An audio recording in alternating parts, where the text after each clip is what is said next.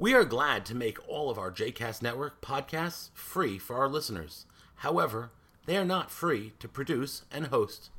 Please consider making a donation to JCast Network to help support our work by visiting jcastnetwork.org slash donate. Thanks for your support. You are listening to A Taste of Romemu, a JCast Network podcast. For more information about Romemu, please visit romemu.org. For more information about the other JCast Network podcasts and blogs, please visit jcastnetwork.org. This morning's um, Torah service from Parshat Tetzaveh, we're learning this morning about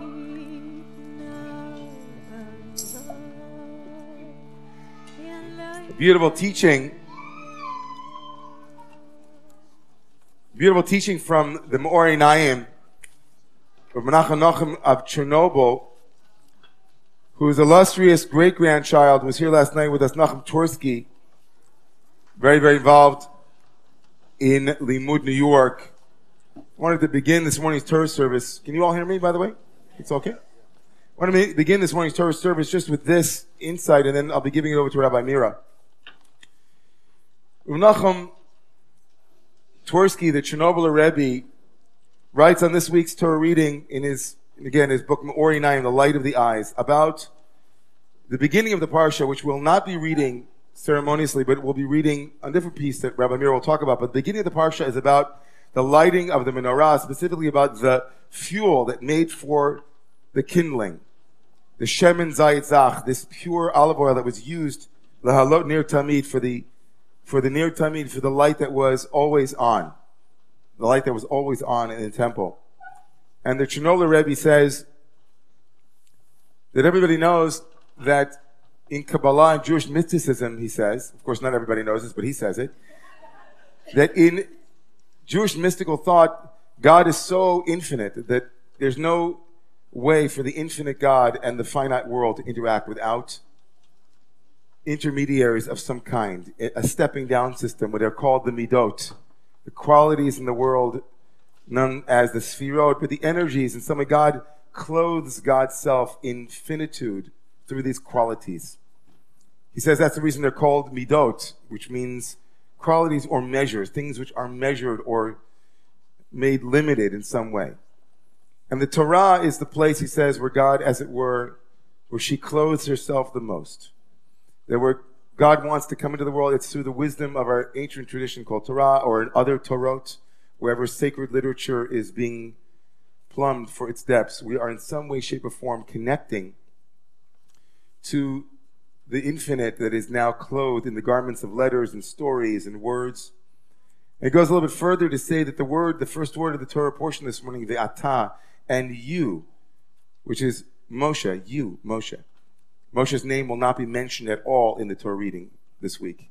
Many reasons given for that, but just for a moment, he says it's because that Moshe goes undercover inside of the letters of Torah in order for us to discover Moshe in us, to speak from us to Torah. And in that dialogue between the Moshe within us and the Moshe hidden in the Torah, the word ve'ata means and you can also mean and me.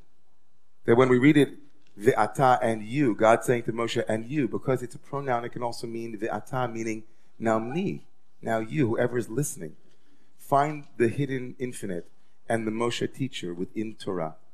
The vav, he says, is hamshacha. The vav becomes ata, and now you. You add your voice. You add your Torah. You go and find the wisdom of Torah. And that's what we do every Shabbat morning whenever we open up Torah. We say, not just reading it for what it says, but what we say and it says. What we think, what we feel, how we plummet, how we extract the light that is hidden in these words. And so Rabbi Mira will open up the open up this morning, the reading and the intention. Rabbi Mira.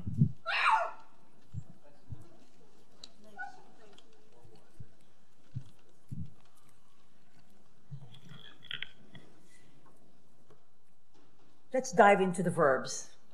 I love verbs. We are on, so you can open your machine to page 513, and it's the last paragraph, verse 19. So it says, Then take, verb 1, Balakakta, et ha'ayil this other ram, and let Aaron, next verb, lay hands upon the ram.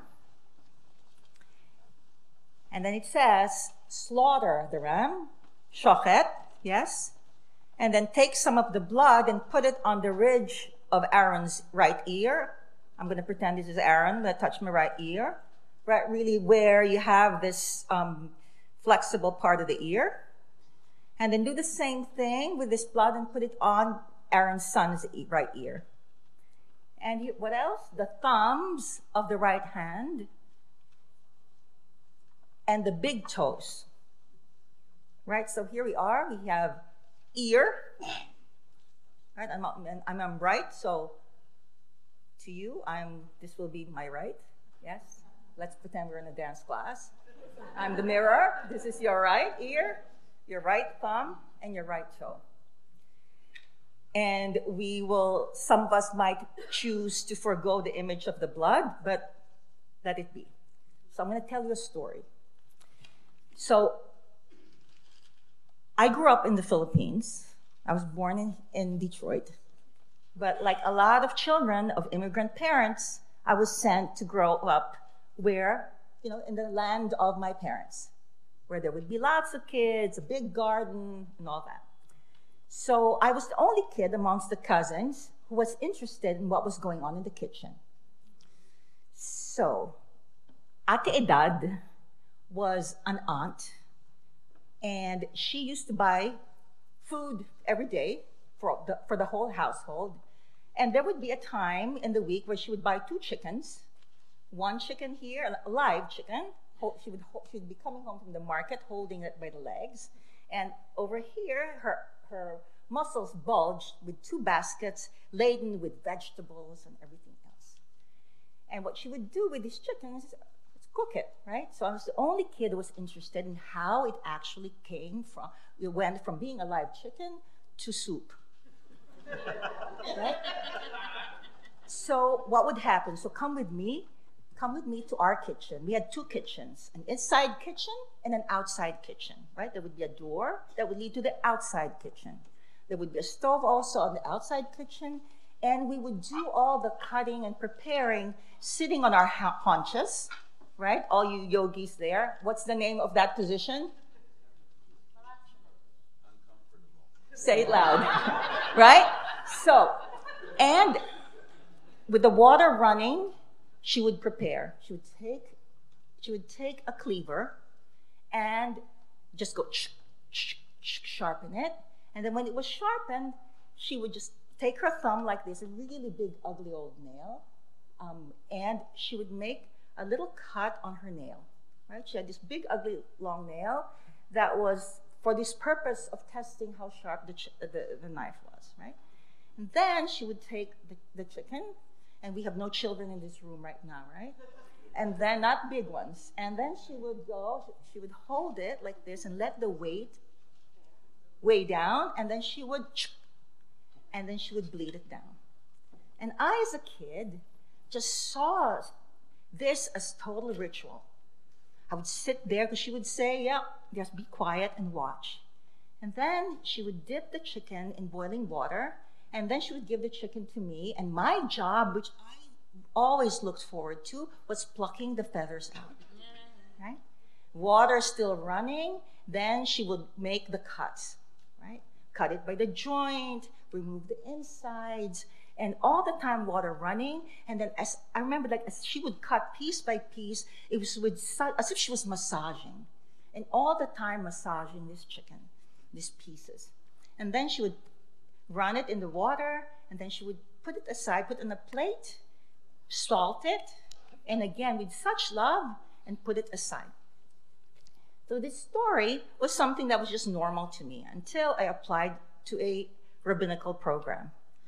And they wanted to know, well, how did your parents get to where they got to, right? So then I said, oh, well, I had great grandparents that came from Spain and they went to the Philippines and Zeo, and then I came, they came to America, and then I was born. And then I went back. So, So I'm telling you this story because the parasha that we are dealing with, Tetzaveh, has this section which we're focusing on now, on verse 19, where it says, Take the ram, lay, let Aaron and his sons lay their hands upon it, slaughter the ram. These are hard images for us. But for me, growing up this way, knowing that that chicken will become the soup and will become all these other preparations, and she was, and and she was this this person that created food that was like out of chocolate or any other movie that you see that was just about so much love with the food. And my grandma all the time would be supervising. So I tell you, I bring this story here because although this is a very problematic um, teaching, we see here that there is a kind of life that is being transferred from the animal to our plate, our dinner plates, right? From in my case and in your case too, from this blood to the ear, the thumb, and the toe, so that it's one ear means it's the other ear and everything that's in between, right? So the, the priests are being sanctified with their whole head, with one thumb, sanctifying it with the blood. That means you're sanctifying all these hands, and this other thumb, all these hands and then the toe. One toe sanctifying the whole leg and all the toes, and the other toe. And I stand here and I just see Rabbi David doing this, this stand up, right? It says everybody stand up, shift your weight gently from, from foot to foot, and feel your whole body resting on your legs and your whole being as we go into this meditative space. So I bring this to you because this is how they sanctified a priest, a spiritual leader in the times, in the biblical times. For you and me now, what would this mean? So that our ears might hear the right thing? Because the ear is the one that usually cannot filter what comes in. So the rabbis also say that, look, check out the ear.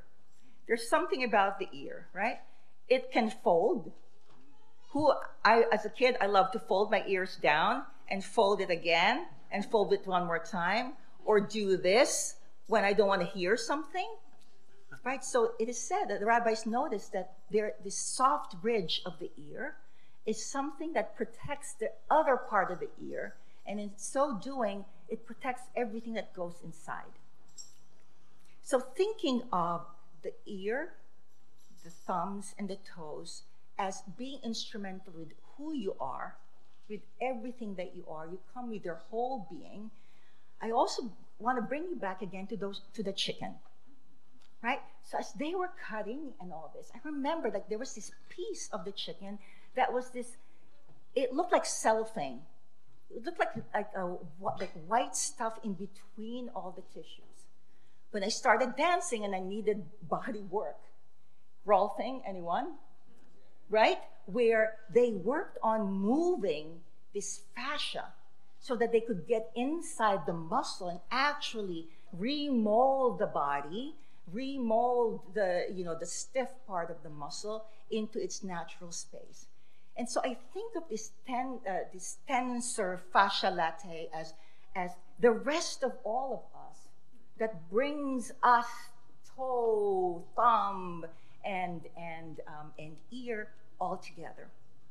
So today, I would like to make a call, right? In this Torah reading, we say that there is a call to hear. I hear you. And I remember almost a year ago when I stood in front of a, of a kahal and we had a young man do his bar mitzvah on this particular um, Torah reading, but that bar mitzvah had to have a prayer for a friend of his that was shot in, in Parkland. And we saw later on after that incident that a leader who shall not be named sat surrounded by other survivors of this real national emergency. And this leader had to have a cheat sheet like this in between his hands. And this cheat sheet revealed three questions. What would you most want me to know about your experience? What can we do to make you feel safe? And the words that resounded all throughout the nation was, I hear you. This leader who shall not be named had to be told to say, I hear you. So today, I hear a call to action, but not the fake words, the new truth algorithms that are being uh, propounded by this leader. I bring you the words of Emma Lazarus. What did she say? Our Jewish sister said, Give me your tired, give me your poor, your huddled masses yearning to be free. I lift my lamp, my menorah, right? I crush, I crush katit lamaor, I crush this menorah, the, these olives that will produce the light for this, for this menorah. And she says, I lift my lamp beside the golden door, beside the golden Medina, this new country, this golden country, which is the United States of America.